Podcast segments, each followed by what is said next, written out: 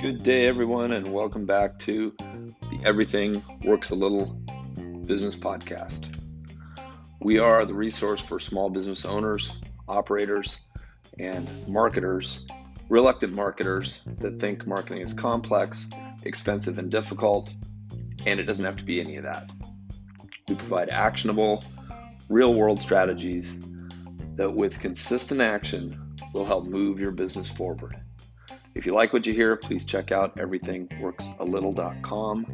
That's our home on the internet where you can find more details, information, case studies, and links. So today's episode is where to find your customers. In past episodes, we gave an overview. We talked about your ideal customer. We talked about your reason for being in business and your unique selling proposition or USP. So, what we have to figure out now, we have a very narrowly defined, focused statement of what you exist to do. What was your business or your practice born to do? And for whom do you do it? That's the ideal customer part. Once you have both of those, today's topic is how to find them. So, you have to know where these people hang out. Let's imagine that you're a retail business, you're a dental practice.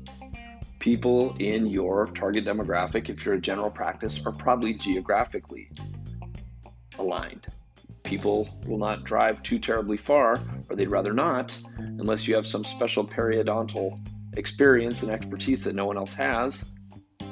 So, geography is the common way that you find these people, and you might do location based communications if you are dealing with printers, like my day job, printers hang out in certain places. They visit printing websites, they go to printing conferences, they subscribe to printing email newsletters, and that's a good channel to reach those people. If you are a supplier to plumbers, you need to go to the Plumbers Association. You need to go to the Plumbers Annual Conference in your neighborhood in your state, in your city, in your town. And that's where you see all the plumbers. And then you determine how they like to receive educational content. Because we're not trying to spam people. We'll talk more about your message and how you educate and, and make people understand that you are, in fact, the best provider of what you do.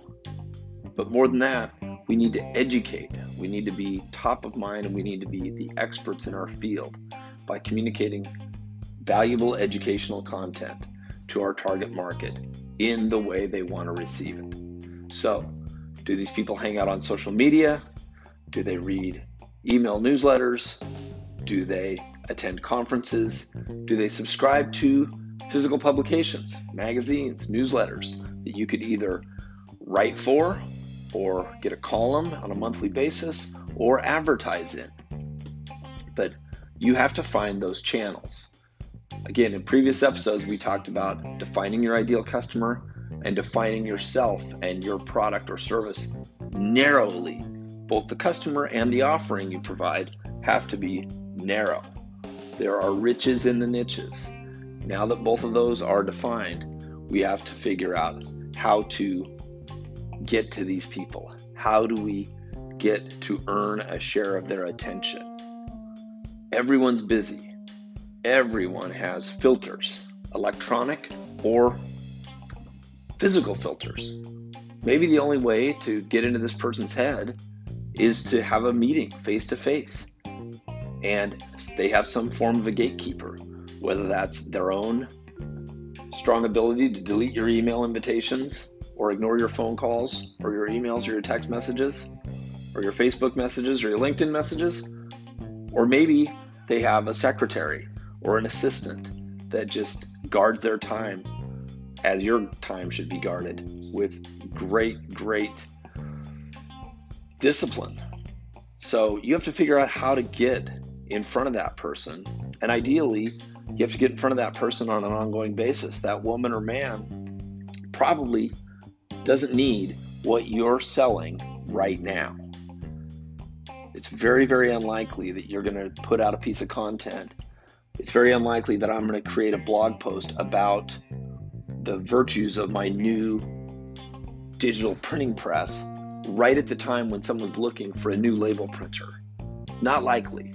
But if I keep that content in front of them and I keep reminding them of all the values of working with my business on an ongoing basis with some educational, helpful, useful content that helps brand owners, the target market that I want to reach in my printing business, anyone with a product in a bag, a box, or a bottle. That's beer, wine, spirits, cannabis products, food products, jam, jelly, sauce. Anyone that has a product like that, those are the people I need to reach, and I need to reach them consistently on an ongoing basis with relevant, useful content in the way they want to be reached. That's the bottom line for this entire episode is you have to figure out where these people hang out and how you reach them. Not all are created equal. Not everybody hangs out in the same chat rooms. Not everybody attends the same conferences, reads the same publications, subscribes to the same email newsletters, or is member of the same Facebook group. You've got to discern that. And once you figure that out, that's where you need to hang out. That's where you need to lurk. And you need to help those people by providing that content in the way that they want it provided.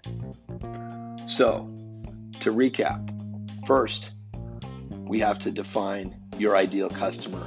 Who is that person? And narrow is better. Rather than just being a financial planner, you're a financial planner for divorced women over 40 with children. That is a narrow niche. Everyone in your tribe will feel a connection to everyone else in their tribe. And if a whole bunch of people like that trust, like, and use your services, then everyone else in that demographic, in your ideal target market, will feel welcomed and they will feel like they are being served by the right person.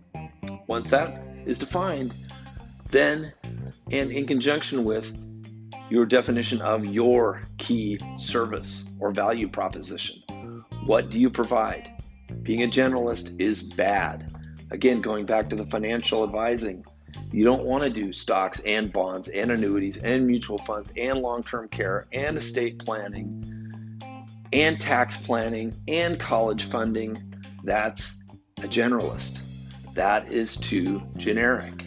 You need to provide very, very specific, tailored solutions to the things that those people need. Your target market only needs certain things. Maybe your target market is too young to be thinking about retirement. Maybe they're too young to deal with college funding, or maybe they're too old. Maybe you want to deal with retirees and transitioning from saving to living out your great life with the assets you've already accumulated. Kids are already through college. They don't need to know about 529 plans and college savings. So, who's your ideal customer?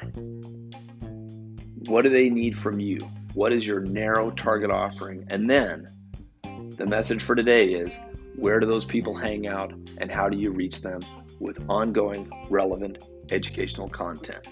Figure that out, and you'll become a trusted advisor, not just a person peddling products.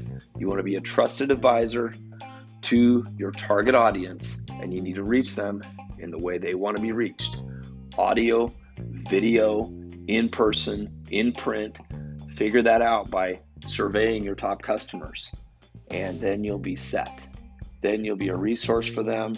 You'll be a welcome guest not a hated pest, a welcome guest.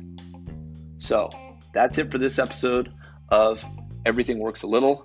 We are the small business resource to help people take meaningful action on a consistent basis to move their business forward. These are mindsets and techniques, small techniques done every day or every other day in 10 to 30 minutes that will make a meaningful difference in your business. Check us out at everythingworkslittle.com and check back here for our next episode. Thank you for listening, And thank you for supporting Everything Works a Little.